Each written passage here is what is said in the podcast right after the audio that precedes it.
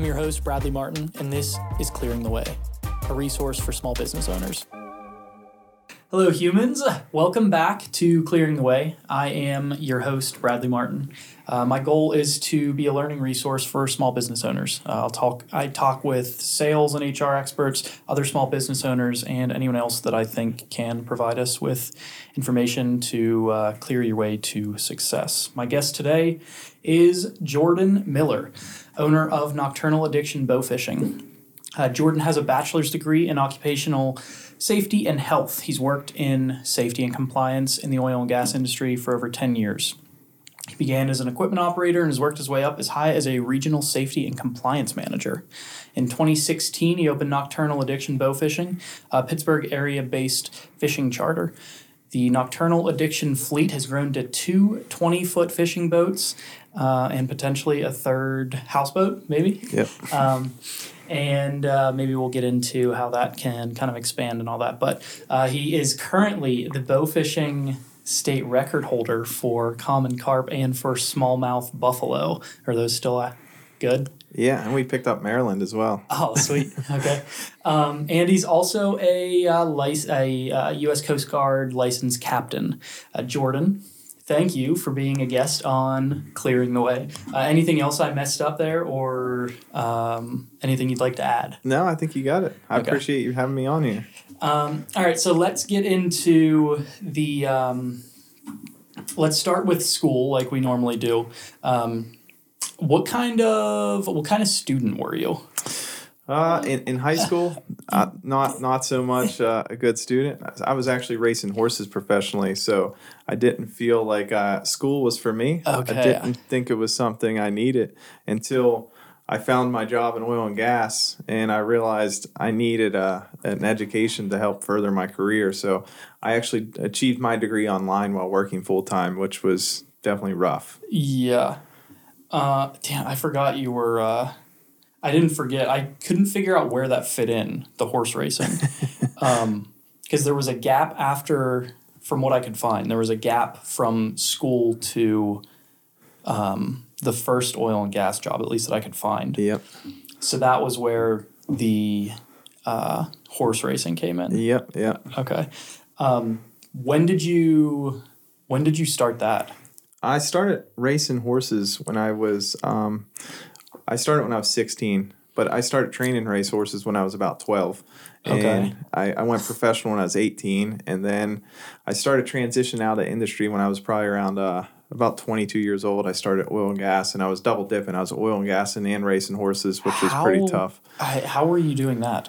Like It was, it was a wise, like how yeah. were, huh? Uh, And you were doing that in high school. How? Okay, okay. So in high school, were you didn't did you you didn't play any sports or anything, right? I did not um, because I was primarily I'd work release, so I would go to different racetracks Okay. and, and race. Once I turned eighteen, I was allowed to go to the big tracks. So once I turned eighteen, I was, you know, just on the road hitting hitting these different tracks. Okay, okay. So you started that at sixteen. Um, damn, that's wild. So, and you were training at at twelve. How did that? How did that happen? Like, Well, my my dad growing up, he had forty horses, so. 40 horses definitely a lot of upkeep to- Yeah. to keep them competitive there's a lot of work that's involved so i'd go to go to the racetrack with him before school work with work with horses and after school and it it, it pretty much you know it, it, i thought it was fun but i think it definitely helped helped me because it definitely instilled a work ethic Yeah. Yeah, that's definitely something that you guys haven't struggled with. Um, huh. Okay, so you started, that's so wild. Um, okay, and i still still race from time to time during covid i drove like 35 races really? yeah i went down on my lunch break and drove a couple okay, okay. Um, okay, do you still, you don't do any training or anything like that now? I don't. I, I rescued my old racehorse. He ended up in a kill pen, and I rescued him this winter. So I do have one horse, but he's mainly just for pony rides. But I'll probably get a racehorse here eventually if once I get some stuff off my plate. Yeah. Okay. Huh. What did you training wise like how long did you prefer one side or did you prefer? Uh, I don't actually know basically anything about that industry. So, did you? Was there a preference between the racing and the training side, or did Uh, you? Is it all kind of intertwined? Like, I really loved the racing part, but uh, the training part was pretty cool because you really got to know the horse. So when you raced it, you know, you're a lot more familiar with the horse. The horse is a lot more familiar with you. So Yeah. it's kind of like uh, you, you know the the weaknesses of the horse and you know it's positive. So it, it I think it meshed well. I, I I really like that. I also drove for other people horses I never hopped on before. I'd go to Cleveland at night and race horses, and it, that was definitely a rush. But I, I definitely liked uh, the training aspect. okay. And did you just train? Um, did you just train your horses or others or? I just trained mine, and I've Okay. worked as a trainer for my dad for other people. Okay. Okay. So, huh. That's interesting. Yeah, I know almost nothing about that industry. It's a cool industry, but unfortunately, it's a it's one of those old school dying industries. So it's you know it definitely Yeah. has its ups and downs. And all the OGs told me like, listen, you need to pursue something else. And uh, you know, so, some parts of me regrets it, but I- I'm definitely happy with the route that I've taken. You know, Yeah. it's something I could always go back to. So that's what I like. Yeah. Okay, so what what pushed you was you kind of just touched on it, but what pushed you to want to move on from that? Um, you know, I, I started oil and gas started picking up. You know, our family farm there was an oil and gas well, and everyone's like, you know, you should you should try that out. And I told myself I'd try one year and just see. You know, everyone's telling me about these awesome paychecks they were getting. Yeah.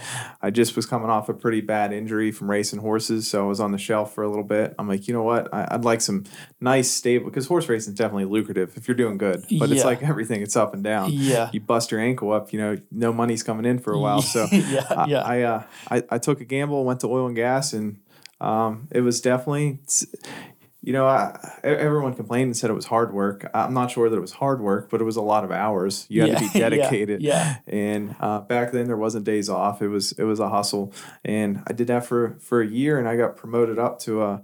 Found my way in a in a safety position, which is something I never thought in the world I would be in. Safety environmental, and um, did that for a few years, and and just kept uh, kept building on it. And eventually, I figured I needed to get an education if I wanted to pursue anything further. So that's when I achieved my Okay. my degree through Eastern Iowa.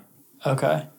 Um, okay. Did you know out of school? Did you know what you want? Like out of high school, did you know what you wanted to do? Did you have any idea what you wanted to do? Oh, I was going to race horses. That's That was yeah, that was it. okay. yeah. Okay. Wow. So that injury was was that kind of that was the catalyst for like did that kind of open your eyes to like uh, maybe this is not quite as stable as I like.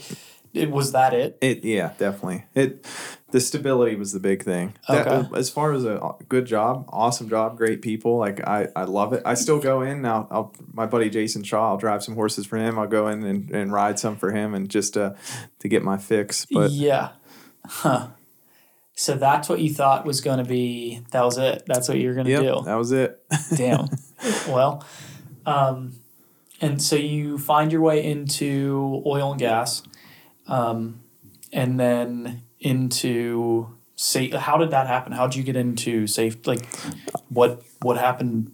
to cause that? I mean, you've been there since. So Yeah, year was- two, year two, you're introduced to that. But how did that happen? I was just I met the safety manager. He seemed like a cool dude, and we had we had a lot of similar uh, interest. And you know, I, I was bow fishing at the time. I loved to bow fish and I loved to hunt. He's like, "Man, I want to try bow fishing." I'm like, "Well, we should go out sometime." So, took him out bow fishing, and then he was hiring safety guys. He's like, "Hey, you should put in for." I'm like, "Man, I, that's not something I really want to do." So I put it off for a while. Then eventually, uh, I put in for it and got the position. And um, he moved on. He moved down to a position down in Texas, and I took a promotion, took his spot, and then yeah, just kept kept building on it. And it's it's been a pretty cool ride ever since. Huh. Okay. Damn, that's wild. So you were bow fishing all the way back at that point. Yeah, That would have been what, like when would that have been? Twenty 2011, I believe. But I, I've been bow fishing since uh, since high school. We used to we used to go. Really? I thought Yeah. it oh, I thought it was way like more recent than that. Not No. I like in general I It, thought it, it was got it got you know definitely a lot a lot bigger boats, a lot more you know Yeah. extravagant items that we're utilizing. But uh, you know, Evan and I, we used to bow fish Cross Creek. Uh, We used to walk Chartiers Creek. Yeah. Okay. Huh. Buddy Mike, yeah, we we uh we used to bow fish all the time, lanterns Okay. and stuff. Okay. So you, that's wild. Um, hmm. Okay. So had you, um, had you been, so was there any interest in like, in that as a career at that, or as a job at that point? 'Cause No, it's- I- I guess it wouldn't be a career, but I, I built my boat up and it was a cool setup for for friends, but it seemed like the the better we did, more people wanted to come. They're like, "Hey, so and so wants to come." Like, man, we can only fit. It's a fourteen foot boat. Like, it's getting Yeah. pretty sketchy. Yeah. We're fixing to sink. So uh, I'm like, you know what? I'm gonna buy a bigger boat. So I buy a big boat, and it was a pretty cool boat. It was right during the downturn of the oil field. Everyone's like, "You're nuts! You bought that big boat." I'm like, Yeah. well, I'm gonna have time to use it, so Yeah. it'll be cool. Yeah. And uh, I started taking people out, and they're like, "Hey, you should." you should you know do some charters like man I, I don't know. I don't really i don't ever see myself doing charters. And people kept telling me like oh i'll, I'll pay you i'll pay you. So I, I had to look into it and there was a whole lot of stuff that i had to do to to do charters. Yeah. and it's it was definitely a lot of expense a lot of time. So i kind of told myself it wasn't something i was going to do. I got lucky one night and i shot a state record uh, fish and after that people were calling me like hey take take me fishing hey this No looks shit. cool will you take me fishing so i told my wife i'm like hey we we got to do this legit like we got to talk to someone. So we got an attorney to run through some of the stuff, the steps I needed to get, a guide permit, captain's license, all the cool insurance, and uh, it it started our first year. Um, my wife actually said, which I make fun of her all the time. She said it was a stupid idea. She's like, you, you can't start a bow fishing business in Pennsylvania. You know, it's not going to work. So um, I really wanted to prove her wrong. So I hustled and That's normally a good motivator. our first year we did uh we did around 70 trips which is Okay. is what for a first year charter that's that's really good especially for pennsylvania with the seasons we have and um, you know since 2016 we're up to last year we did right around 200 charters Wow. Okay. That's that's pretty solid. okay. Okay, so you Okay. Man, that's interesting. Um so when you uh when you decide to start this as an actual business, um I'm imagining so obviously like the paperwork like doing it legit, that's got its own issues. Did you were there a lot of tests actually? Did, Yes. So, uh, if, if nobody knows, the to be a licensed captain, you have to have so many hours of sea school, and then uh, you have to, you have to take three practice. You have to take three exams, and then one final exam. And you know, I was out of school for a while, so to go back and, and to have to do that, and you um, weren't a good student when you were in school. no, no. Um, so I was I was nervous. I took my final at Pitt, and I thought for sure I was going to fail. But um, I crammed for like two days straight. Made flashcards. You know, this was something I, I'm passionate about. So I'm like, Yeah. I, I have to do good. So um, I passed, and I, I did. I, I got I achieved my captain's license, which was which was cool. I was pretty proud of it. I did it. Uh, I did it online. I didn't think it was something I was gonna ever be as a licensed captain. Although my wife does not call me Captain Jordon, I tell That's her once I'm official captain. That's That's, the only way she's allowed to refer to me. But she she still doesn't do it. That's a bummer.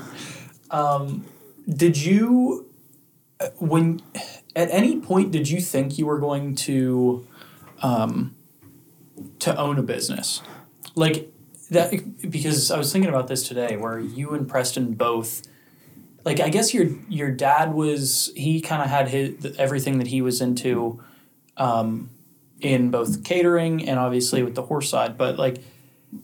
Did you was that something that that you thought about at all or like where do you think that came from No, I, I don't know. I just I thought it was cool. You know, everyone told me if you enjoy what you do, you'll never work a day in your life. And that's how I felt with horse racing. So I definitely mix I missed that. Yeah. Oil and gas is is you know, lucrative as it has been for me and it's been a great career. It's not something that I love. Yeah. You know, it's yeah it's, it's, a- tough to it's say still you a- enjoy it's a yeah, job. yeah, yeah. Um, there's definitely aspects I enjoy. There's a lot of aspects that I don't enjoy.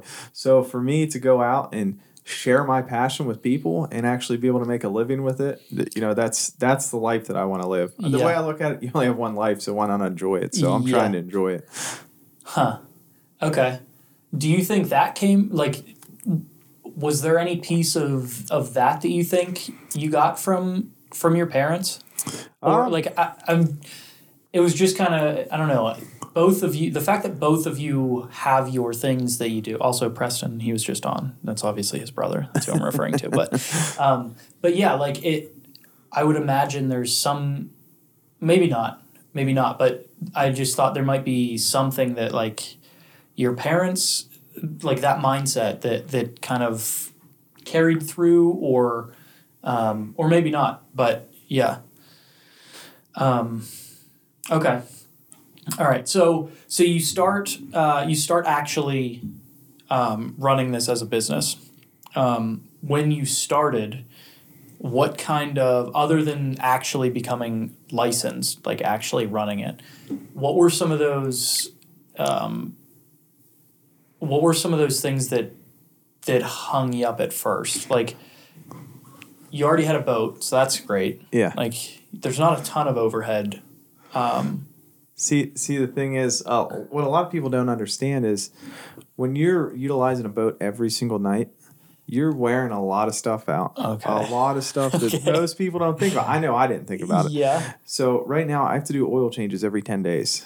Oh wow. So you know that that adds up with how many okay, hours. so and you didn't know that going in. Like, no, no, and okay, okay. So how quickly did you learn that? I, I I learned it, and the the thing is, like when something breaks, especially marine here in Pennsylvania, you know, we don't have a whole lot of like marine repair shops. We have some great shops, but Yeah. if you go to any marine shop and say, "Hey, I need my boat motor worked on," they're gonna be like, "Cool, see you in ninety days."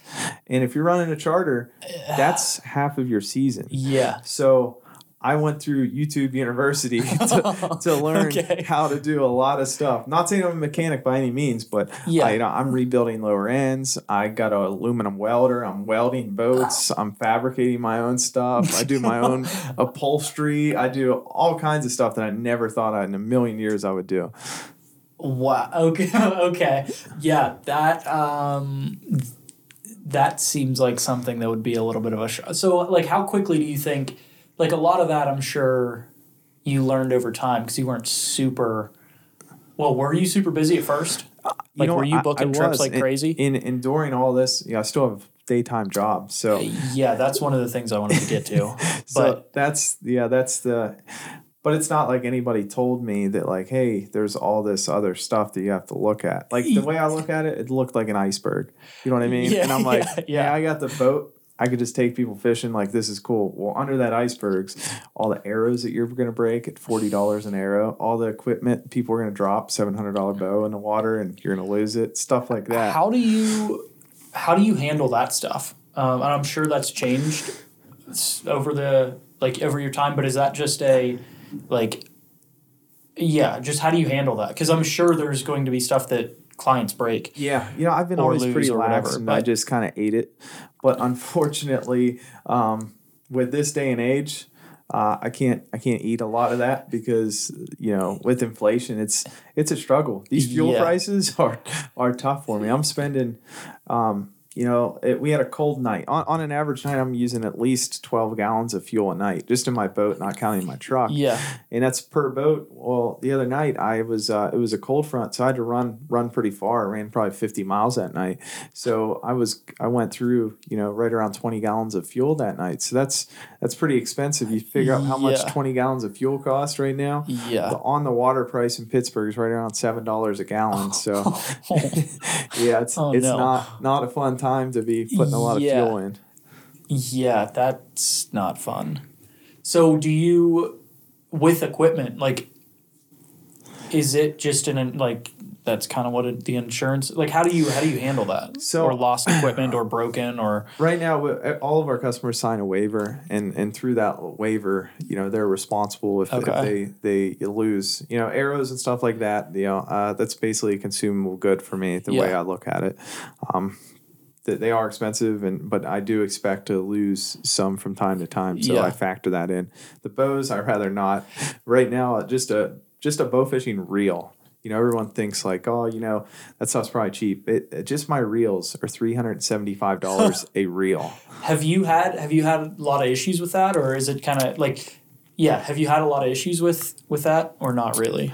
Uh, of just like broken equipment from either negligence or You know the my equipment that I use is pretty top of the line, so it's it can take a beating. So I, Yeah. I really don't have too many issues with breaking equipment. As far as losing, um, I did lose two bows last year, and I lost one this year. So you're looking about seven hundred fifty dollars a bow that set up. sucks. Yeah. What a, early on did you have any? Early any on, I didn't. I guess because you were probably with friends. Well, friends is a weird one though because I feel like they kind of treat your stuff worse than Yeah, like probably. like clients do.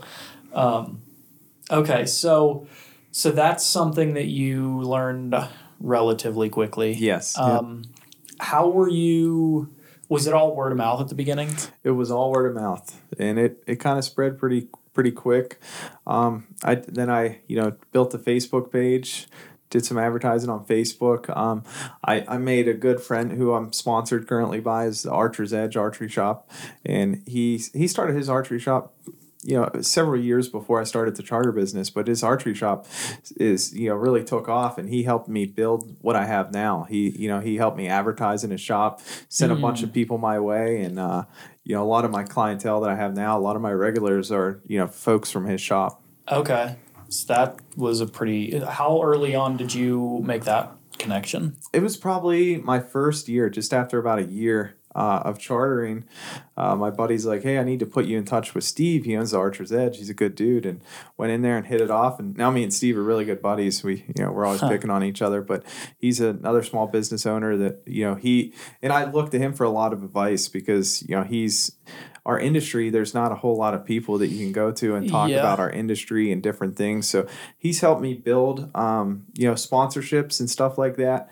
I really, you know, I used to bass fish as a kid, so I knew there were sponsorships out there. Yeah. I didn't know how that stuff worked. So he kind of helped me with uh, navigating through some of the companies with some of his contacts and helped me get uh, some different material, different equipment. Helped me. I tested some stuff for some companies, so it was, it was pretty cool. How do how do those sponsorships work for like on the business side of it? Because I feel like it kind of makes sense, at least thinking about like athletes. If you want to say, I mean, obviously we're talking about fishing, so it feels kind of weird to call that an ath- Yeah. athletes. you but know- for for businesses, is it different or So so some people you'll see people that that post their stuff all over their trucks, you know, different Yeah. companies and stuff, and that's not the route that I ever wanted to go. Um, I, I, I do, you know, I have the Archer's Edge on my stuff, and I have a couple other companies that uh, I'm currently working with. But those are companies that I believe in. You know, I, I I'm not going to put someone's, you know, uh, someone's name all over my stuff or all over my boat if if I haven't used their stuff and don't believe in their stuff. So I, I, I have trialed some companies in the past that wanted to give me awesome lucrative sponsorship deals, but their products just weren't working for me. They're breaking, and if I'm going to put my name behind something, I want it to be good Yeah. quality. So right now, I, I utilize interlock broadheads. They're American made. They're really tough and stout arrows. They're not the cheapest by any means, Yeah. but they work well for me. So with those sponsorships, are you? Um, and we don't have to to cover this if you don't want, but is that a like a discounted like what's how do those relationships work? I So- guess that's a better way to look at it. So some the, the different contracts. Um, a lot of times, since I use so much material, I usually go with a discount. You know, Okay. some some people you'll you'll get money for advertising. Okay. Uh, I, I like to take that in products.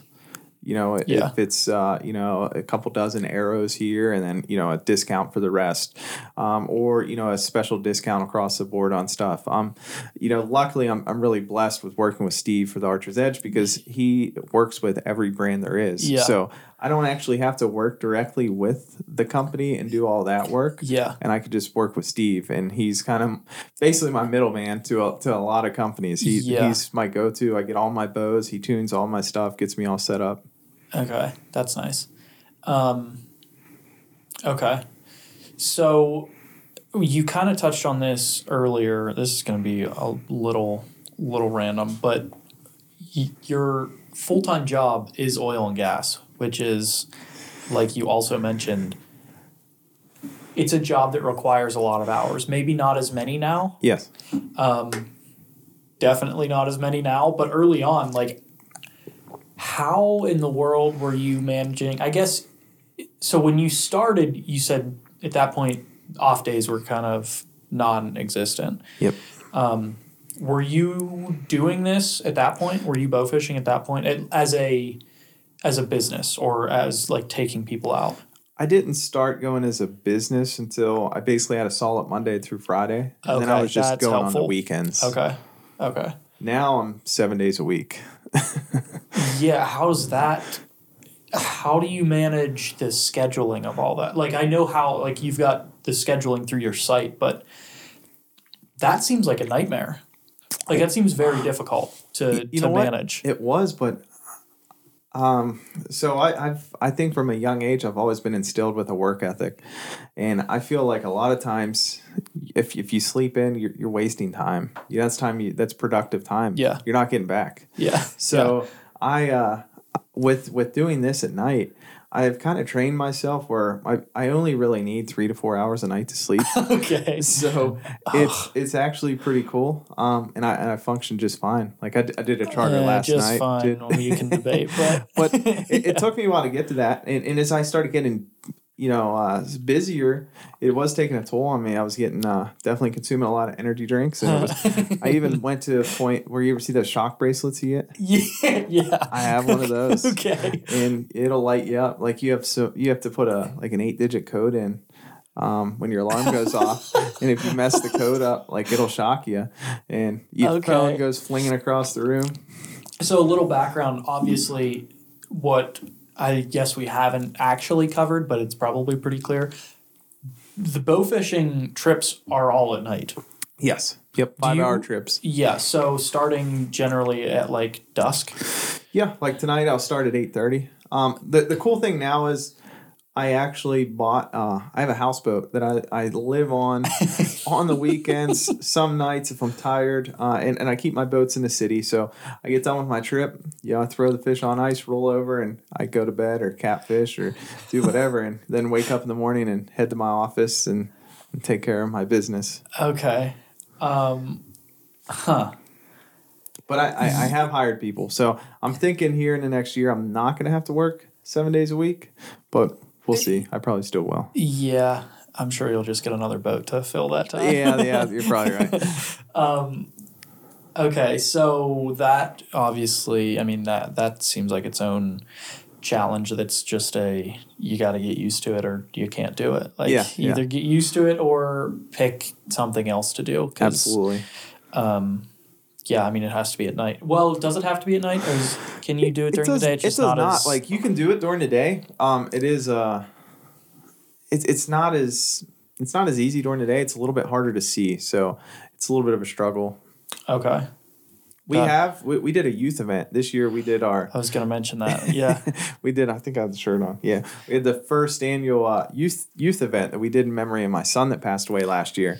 So we um, we took forty kids bow fishing at Pymatuming. You know, obviously it was free. Preston, uh, you know, he had to work, but Pam was uh, flinging some burgers there for yeah. with their his Heard there was a special little bit of an issue with the grill after that, but yeah, yeah, we might have lost the, gr- his grill on the highway on the way home. So, but he, uh, it, it was it was awesome. We we had a lot of. I had my sponsors donated bows. that's cool. We had like um, we had ten big prizes from bow fishing trips, smallmouth bass fishing trips with my dad. Um, we donated. We had two bows, um, a, a bunch of an air gun, a bunch of different prize packages. And what we did is, my buddy Jeremiah from Boondock Outdoors, he makes carp targets, and we put numbers for those prizes, and we hid the the carp targets out on the lake. So if the kids cool. shot the target. They didn't know what they had until Yeah. we had the little award ceremony, and then they found out they got a brand new bow. So That's it was it was pretty cool. We killed like 35 fish with 40 kids and you know they got to take Okay. home prizes. So That's cool. it was it was fun. Uh, Honestly, it was probably one of the most fun days I've had on the water. It was it was pretty cool. It rained, it was windy, the weather was rough, but the kids were having so much fun and it was just cool watching them light up slinging arrows. Where did you? How did you? Um, I was, running events for kids seems like its own, like um, I get. I mean, its own challenge. Like, uh, what type of? How did you advertise for that? You know what? Like, I- how did you I- get people? I just posted some flyers. Um, Creek Archery, Archer's Edge, and I put it on my Facebook page, and we were booked up to forty kids like instantly. Like it was really fast, and I felt bad because I probably had hundred people call me. And I just Wow. we didn't have room. I Well, that's good for next unfortunately at, at this point I can't take hundred kids fishing at one time. Yeah. I would love to. And so Huh. next year we're gonna try to build it. I'm gonna try to get some more volunteers Yeah. and see if we can't build it even bigger. Yeah, I'm sure there's some stuff like w- what all did you do actually? What all did you have them? So you mentioned the like the hidden fish, but like what else did you did you do like training or anything? Yeah, like, so we did a seminar. So uh, a bunch of my awesome buddies that have boats, some not even bow fishing boats, some pontoon boats, Uh-huh. fishing boats. Uh, that's why we went during the day. It's a little more easier if you don't have all the lights and generators if you're going during the day. Yeah. So we picked it during the spawn. That's when all the fish would be up really shallow. It'd be easy to see them. Um, so we went through all the equipment, um, showed all the kids how to utilize the equipment, and then took them out for fishing for about four or five hours. We took them out. okay. We're hoping to get everybody some shots. Some boats did better than others. My boat, luckily, we found a lot of fish. Um, my my dad's boat, they found a ton of fish in real shallow, so they had some little kids um, spearing fish. They're throwing spears. We had crossbows. we had all kinds of stuff for them. Um, but it was it was definitely a really fun event. And That's cool. That's cool. Um, yeah, and I'm sure. I mean, now that you know, it's such a like to have that many people and to fill up that quickly. Like that's good for next year. yeah, like, it is. just- Hopefully, we get some more volunteers and Yeah, just figure out how to include, like, even include some more things on land. If you only have so many boats, like, you only have so many Yeah, boats. But, um, It was cool because Yeah. I, I modeled it off of some. There is uh there's some companies out west that have been doing it for probably like three years, and I modeled theirs. Um, and I saw their pictures, and they had like 17 kids. I'm like, oh, that'd be pretty cool. yeah, And I posted it, and I, it started like filling up really quick. I'm like, man, this this event's fixing to be bigger than anything anyone's ever put on. So Yeah. I'm not sure what the biggest youth event has been in bow fishing, but I'm pretty sure we're You're pretty close, close. to it. Yeah. huh. So when when did you do that? What uh Uh, we did it um like month what? Uh, last month. Okay, okay. So, um, hmm. D- is that something you want to do more of? Like, because that that feels like a a good way to, um, a good. I mean, it's a good way to obviously to introduce kids to it. Yeah. But it's also a nice like it's just a good family event. Yeah. Um because you can bring out you know parents and everyone can kind of enjoy the the nice weather and and in probably in a lot of cases a new crazy hot like this wild new hobby it's Yeah. like what do we do we're shooting bows into the water this is wild Yeah. um, but is that something you guys are going to do more of or what do you I've been doing bow fishing seminars off and on for a while with the Target tank, like Bass Pro Shops and stuff like that. Um, unfortunately, with how much I work, it's really Yeah. hindered how much I can do that. But the, the youth event, I want that to be an annual thing that we're going to do every year. We also have some other things that I'm I'm going to be doing. Uh, my wife gets so mad because I come up with these ideas and I'm like, hey, I'm going to do this. Yeah. You don't have any time. You don't sleep. What are you thinking? But we. Uh, i have three hours to go yeah, I got three hours. So I'm actually uh, my uncle. He used to love to fish, and unfortunately, he passed away. And he's you know he spent his last uh, last few months in a nursing home. And I saw a thing where they were taking fish to nursing home, like like let the nursing home folks like catch for cat like catch catfish on rod and reel. I'm like, man, that's cool. So I emailed this lady. be- okay that So- sounds so wild I emailed this lady. I'm like, hey, uh, they had a catfish farm. Like, hey, I'd like to buy like 30 catfish. And she's like, yeah, cool. So I have it all set up and I'm, I'm working with a nursing home here. I'm, I'm fixing to do it. We're going to try to do it once it cools down. We don't want it to be too hot. Um, so I, that's going to be something I'm going to do in the fall is I'm going to take some catfish to uh, that nursing home just in memory of him and just take some old folks catfish. Wife's like, you're nuts. I'm like, "Yeah." that'll be a good one yeah that's cool um, stuff like that's fun to me. I like, I like doing stuff like that. Yeah, that's cool. Um, okay, so back to the like the businessy stuff. So, um, do you just seeing a bunch of old people just catching? Uh, that'll be that'll be a fun one. Um, okay, so early on, you've got some of those um, those like unforeseen issues. Since then, I imagine.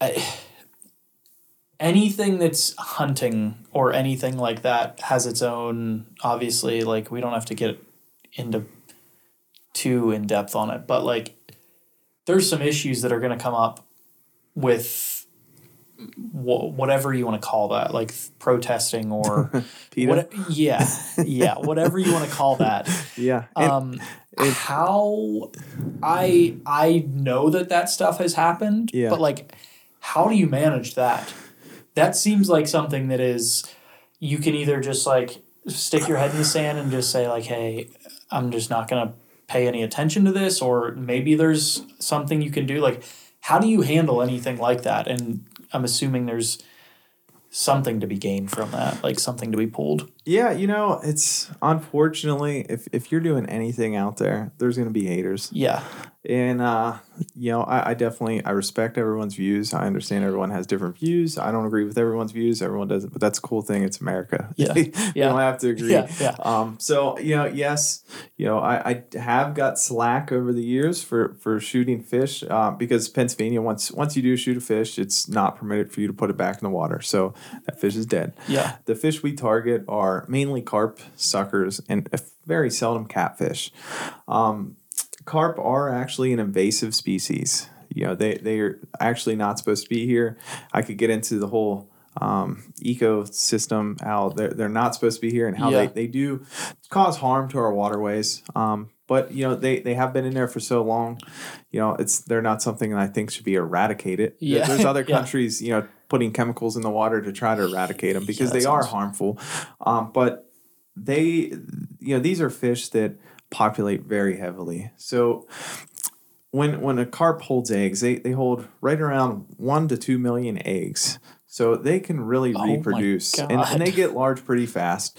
So it's not something that I'm ever going to, you know, eradicate Yeah. all the Yeah. fish out of our area. Yeah. It, th- these these fish are are very very well populated within our waterways. Um, but yes, unfortunately, some people you know do not like me harvesting them. I, I do try to put them to good use as much as I can. I've I have several um, animal sanctuaries that were taking fish. Unfortunately, another thing I learned in business, I thought it was cool to advertise where I was donating my fish to. Yeah, I thought that was cool. yeah Didn't dawn on me that like there's anti people out there that are going to harass these companies for Oh, accepting my fish. So That's such a learned that bummer. one. Learned that one the hard way. But uh, That's such a bummer. So Yeah. did that put a stop to some of those relationships? unfortunately, it Ugh. did. But we we still have a that few. sucks for everybody Yeah, yeah. because they're getting free food, Free, like yeah, free donation. food for Free, for yeah. the animals. That we're all trying. that That's we're being so, rehabilitated. Yeah. So we that still sucks. we still donate fish to some some of those places. We also have um, some farmers are taking them for fertilizer. Fish is the best fertilizer you can use. That's what the Indians used to use. Um, it's it's very very good for fertilizer. So I have a lot of buddies at deer hunt Hmm. put food plots in. We we use some for that. Um, but right now, this time of the year, you know, catfishing is really popular within our area. So there's a ton of catfishermen. There's a lot of tournaments going around. So uh, during COVID, I don't know what it was, but everyone was struggling getting bait. No one could get bait. They, they like to use cut bait, which is big suckers. Um, and I had a ton of them. So I've been, I have two freezers in my house full of them. and I just, uh, the guys call me up. I leave them in my truck and they take them. And, Huh. you know, it's all donation. It's illegal in Pennsylvania for me to sell fish currently. I'm trying to get a commercial license so I can sell cut bait. But Yeah. uh, that's that's another business venture that we're we're trying to work through, and um, eventually I would like to even start up potentially a fish fertilizer business. Yeah, that's something some Huh. other states have been doing, and it's kind of taken off. Yeah. Huh. But as as far as you know, I, I'm unfortunately. You know, I It just kind of brush off the hate yeah, it doesn't feel like there's a great way to handle it other than just like Yeah, we're gonna keep on doing it. Like we'll adjust Yep. and just keep on. I've had my truck vandalized. I've had, you know, pictures of me and my family put on online that they're gonna, you know, do harm to us. I've even had death threats on my dogs, That's my two Dalmatians. that makes sense. yeah. So That you guys love sense. animals so much, but you want to kill my dogs. So That's a bummer. Um, okay, so we've gone through some of the. Um, and some people eat the carp. Like my brother loves to eat carp. You'll have to ask him about it. Okay. Okay. um, so, okay. Um, all right. So we've gone through that that piece. That was one that I didn't know if you had a any like real pro like solutions to, which is just like you just Smile. kinda, yeah. and I keep doing it. Whatever I'm doing is I, we just disagree. Yep. Um, okay, so uh, we've gone through the your work. Um, what kind of uh, I saw on on your site about anybody who appears to be intoxicated. the the fact that you're a a nighttime thing that is kind of advertised for bachelor parties or um, just a fun it's a fun time Yep. It is a fun time. What? How, so how quickly did you figure out we we got to crack down on this? Um, and did you ever have any any real issues with that? I've had a few issues, um, but luckily I did my research before I made my waivers and Okay. went with talked to a how quickly did you make your waivers? Was Uh, that immediate? That was immediate. Yeah, that's a requirement through the insurance company. okay. So I, I just kind of, when I was building my waivers, I talked to some other people that had fishing charters. Uh, obviously, weren't bow fishing, but I was just talking to them, some of their insight, and I saw that was popping up on a lot of the different Uh-huh. waivers. And then I did my research online, just clicking on different charters to see if I could get to their waivers. And, Yeah. and, and read, and, and I'm like, man, so okay, this is something I need to be aware of. And for the most part, um, you know, at first I didn't allow alcohol. Um, it was just I was a hard no on alcohol, and then uh, I have since lightened up, and I do allow them to have drinks on the boat. Um, but I I have to do my diligence as well, and just make sure I'm Yeah. monitoring people. Pretty much, you know, I'm not serving them alcohol out there, but I have to act as the bartender. If I feel like they're too drunk to have, you know, they have to sit down. Um, I've had a few people where I made sit down. I'm like, hey, you're gonna put the boat down. You're gonna sit down for a while, have water, and cool cool it a little bit. Um, but you know, we that's something that I preach to my captains as well. And we we really haven't had too many issues. We've had a lot of great people. You know, we've been really Yeah. blessed with the the clientele that we've had. A, a lot of our a lot of our clientele are regulars. You know, I have companies that that uh that book me, you know, 15 times a year. And I have, That's you know, my cool. buddy Dale. He books with me every other week. He's out there every other week with his crew. So That's cool. Um, have you? Uh, huh? Is I know you do a lot of trade show. Like how percentage wise? Obviously, I'm sure you don't know off the top of your head, but percentage wise, do you do you get a lot of repeat or? I, I do get a lot of repeats, and my wife has been telling me for years to just stop the trade shows because they're expensive. Yeah. I do the Harrisburg Show, the Great American Outdoor Show, which is the biggest outdoor show, and which is crazy because it's in Harrisburg. You wouldn't think yeah. that's the biggest outdoor show. Yeah, it's a weird place But- for that. It uh, you know, it costs a lot of money. I think a booth is like eighteen hundred dollars. Then you have it's nine day show. You have all your expenses out there. You have your hotel Yeah. and you're talking to you know hundreds of thousands of people that are coming by so it, it'll wear you out Yeah. and i was already booking up but i knew i wanted to expand get this other boat running and uh, so i just continued to push with it luckily i brought austin on this year and he loves to talk to people and he That's is nice. really excited about talking to people unfortunately i get burnt out at the shows Yeah. so you know after a day i just find myself just kind of sitting there playing on my phone which is not not what you want to do when you're running a business. no, not when You- you're spending eighteen hundred dollars yeah, to be you there. you want to be out to there, advertise, you know, yeah. talking to people, and you know, I, I I like consciously knew I was doing it, but I'm like I'm just just over people. it. Yeah. Yeah. So I I have Austin doing a lot of my shows for me, and it's it's ridiculous how much I noticed this year. He.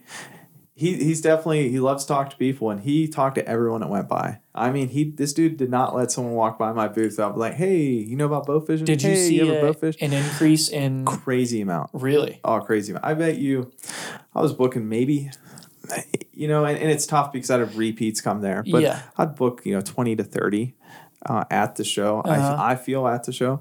Um, this year I booked like 70. Oh wow. So Okay. he, he definitely he, he did a terrific job, and and I do know there's probably some other factors in Yeah, that, yeah, but yeah. that was the biggest takeaway. So I think like if you're gonna do those shows, and, and I see it all the time. I go to all these shows, and some of them are three day shows. Three day shows I can handle, but a nine day show is long.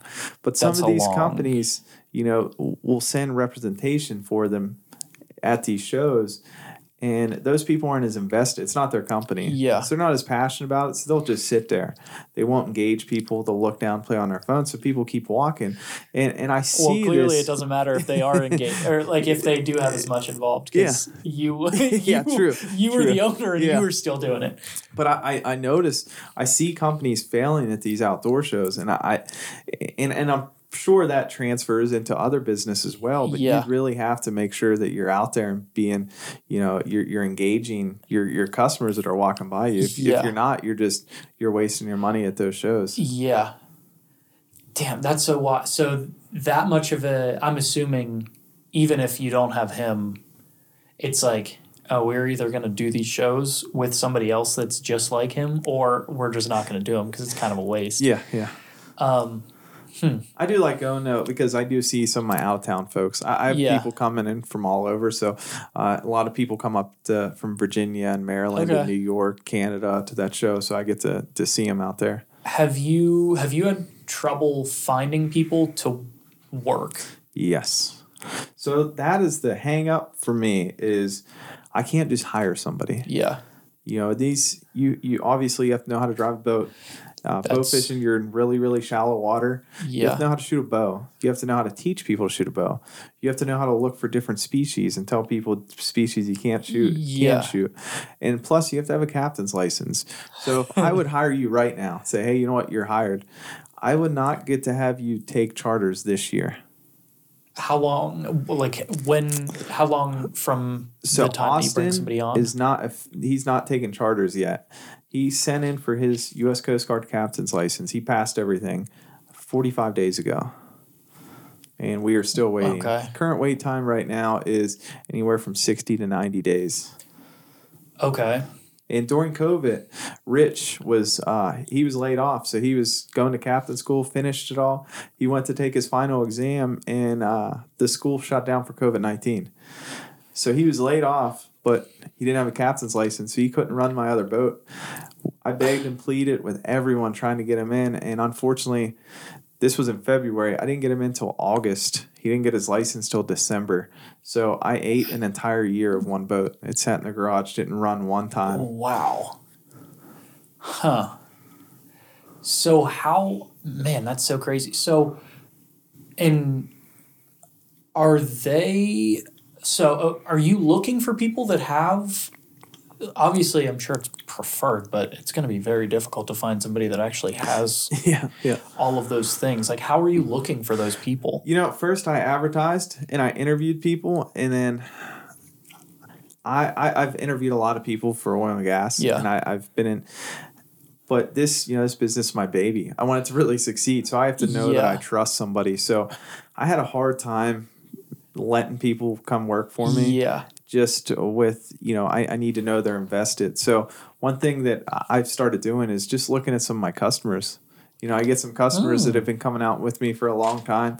They know the ropes. They, they know it. And so that's austin. He was a customer of mine. That's a good idea. yeah. So that's that's what i've been going to. And um, yeah I, I think he's going to work out good for me.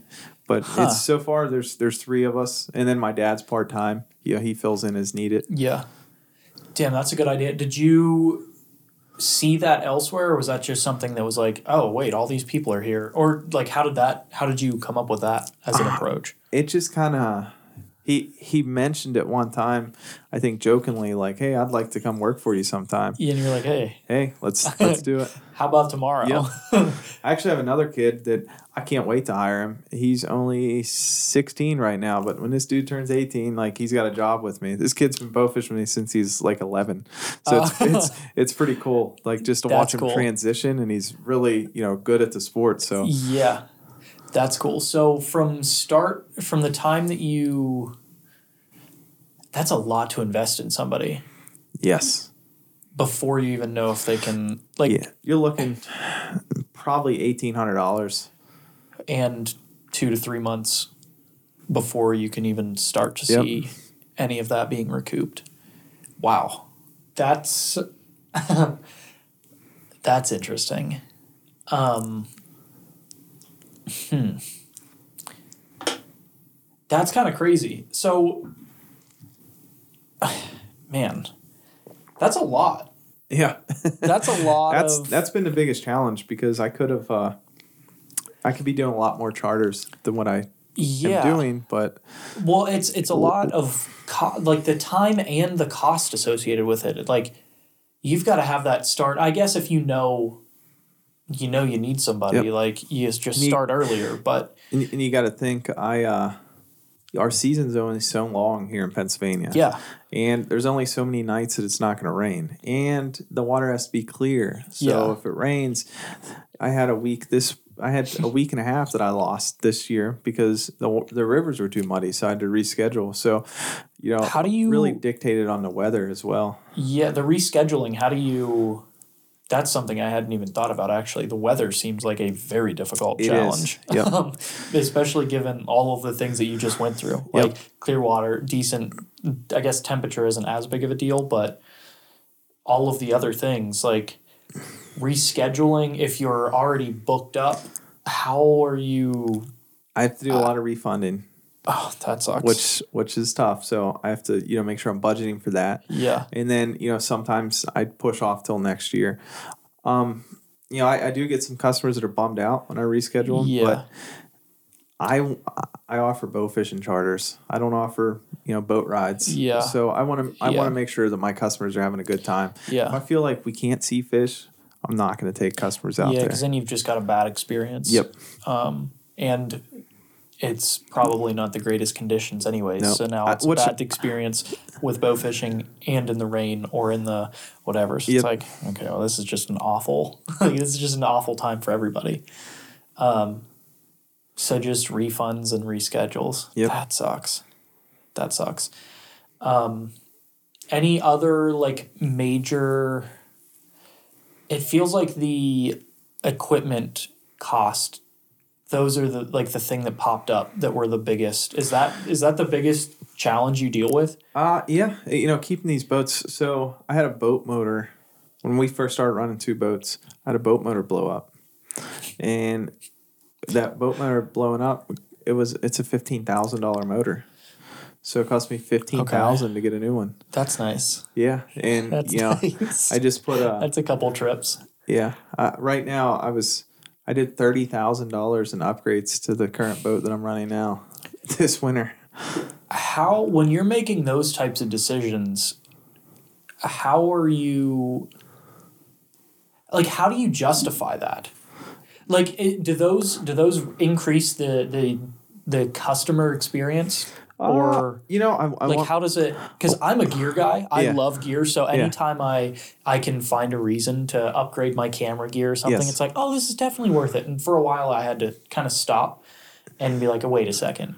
Okay i really want this new camera but does it actually is the end user ever going to notice it? Yeah. no? Okay not right now then. Like how are you how do you work through that? Because that like camera equipment is all expensive but it's not a boat Yeah. you know it's not Yeah. it's not a boat I, I think I have everything how I want it now. So I don't think I'm For going now. to do, do any now. change. For now. But I did make a big change and I put a surface drive mud motor like on Swamp People on my boat. okay And I was just, does it help my customers get more fish?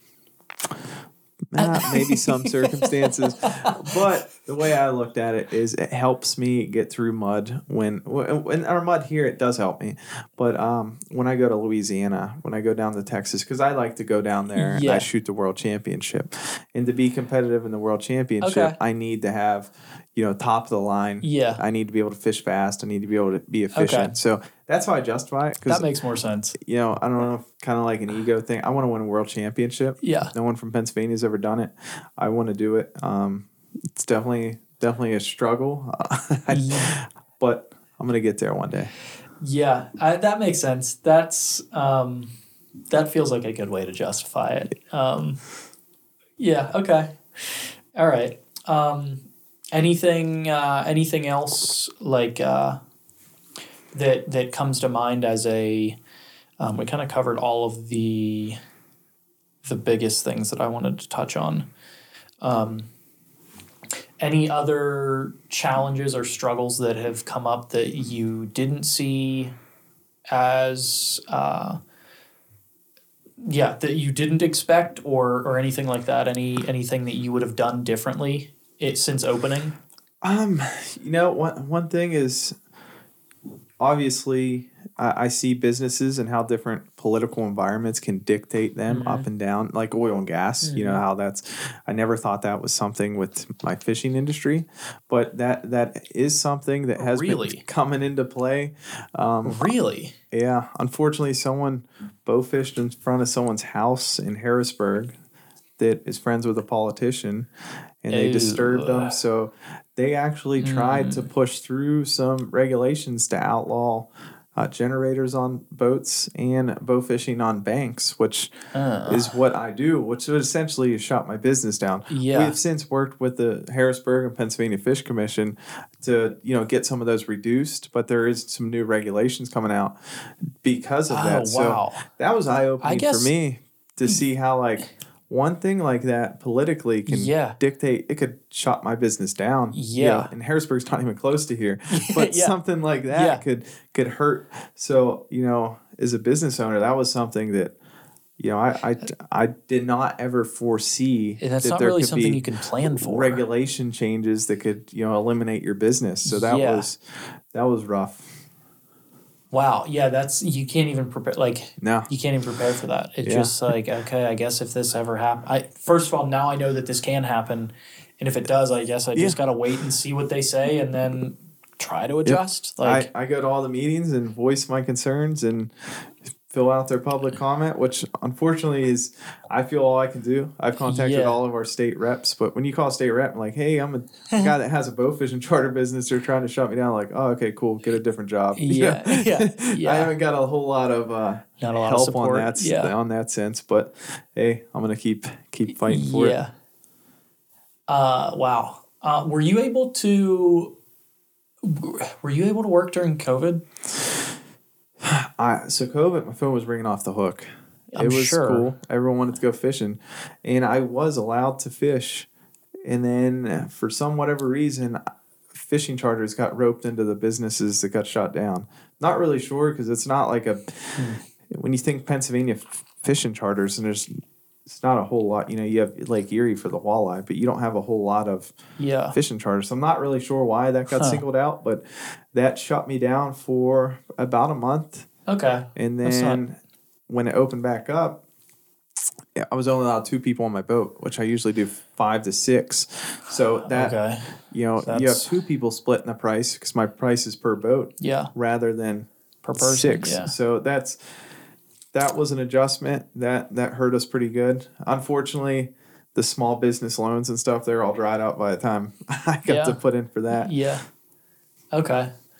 Um, anything else? Uh, anything else? Anything you would do differently from the beginning, or any like eye-opening other? I mean, obviously the the political thing. That's kind of a that No, sucks. I, I, I want to keep building on it. Um, I, I like the way I learned. That's I'm kind of the type of person I have to learn hands on. yeah.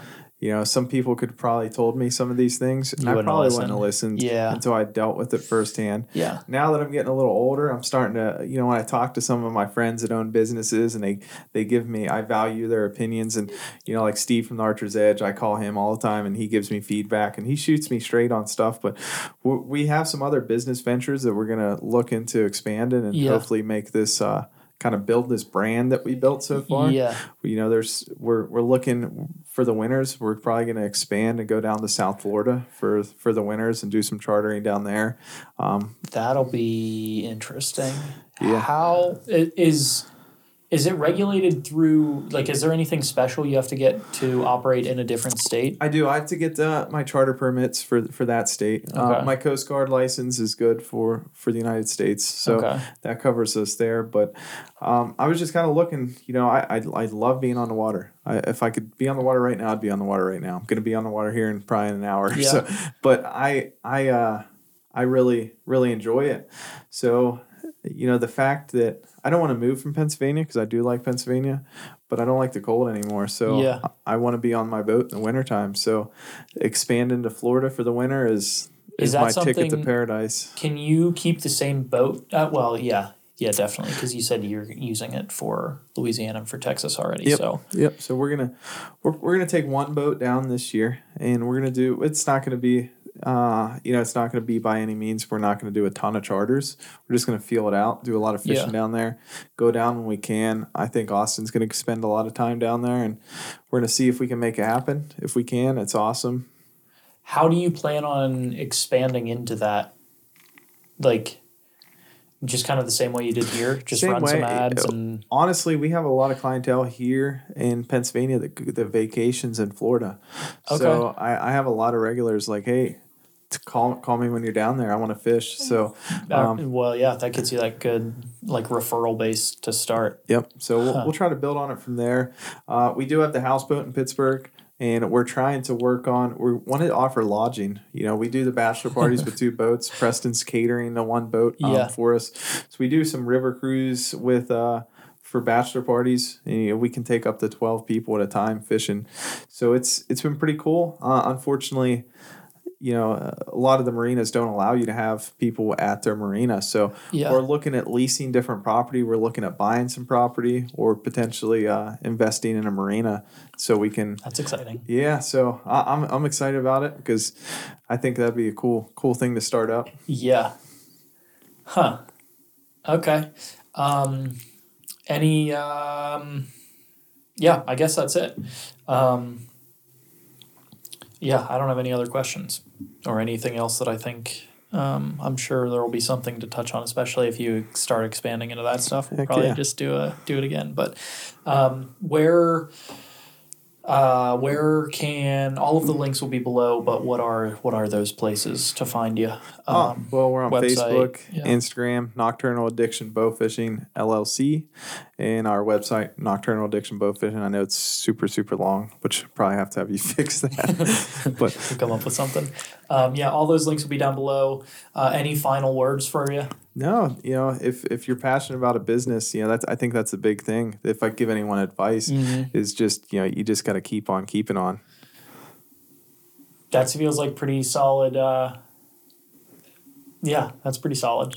Um, yeah, I mean, you just gotta. If you think it's going to work, because you're gonna have, like, I mean, you're gonna have the people that say it's probably not a good idea, Yeah. and they might be right, They might be. but you're not gonna know until You'll you miss kinda- every shot you don't take. Yeah, keep the cliches coming. All right, uh, that's another episode. Thanks for listening to Clearing the Way. Uh, Jordon Miller um, with Nocturnal Addiction Bow Fishing. All of those links will be down below. Um, that's it. Thanks for having me. Thanks for listening, watching, wherever you're consuming this. I'm your host, Bradley Martin, and this is Clearing the Way, a resource for small business owners.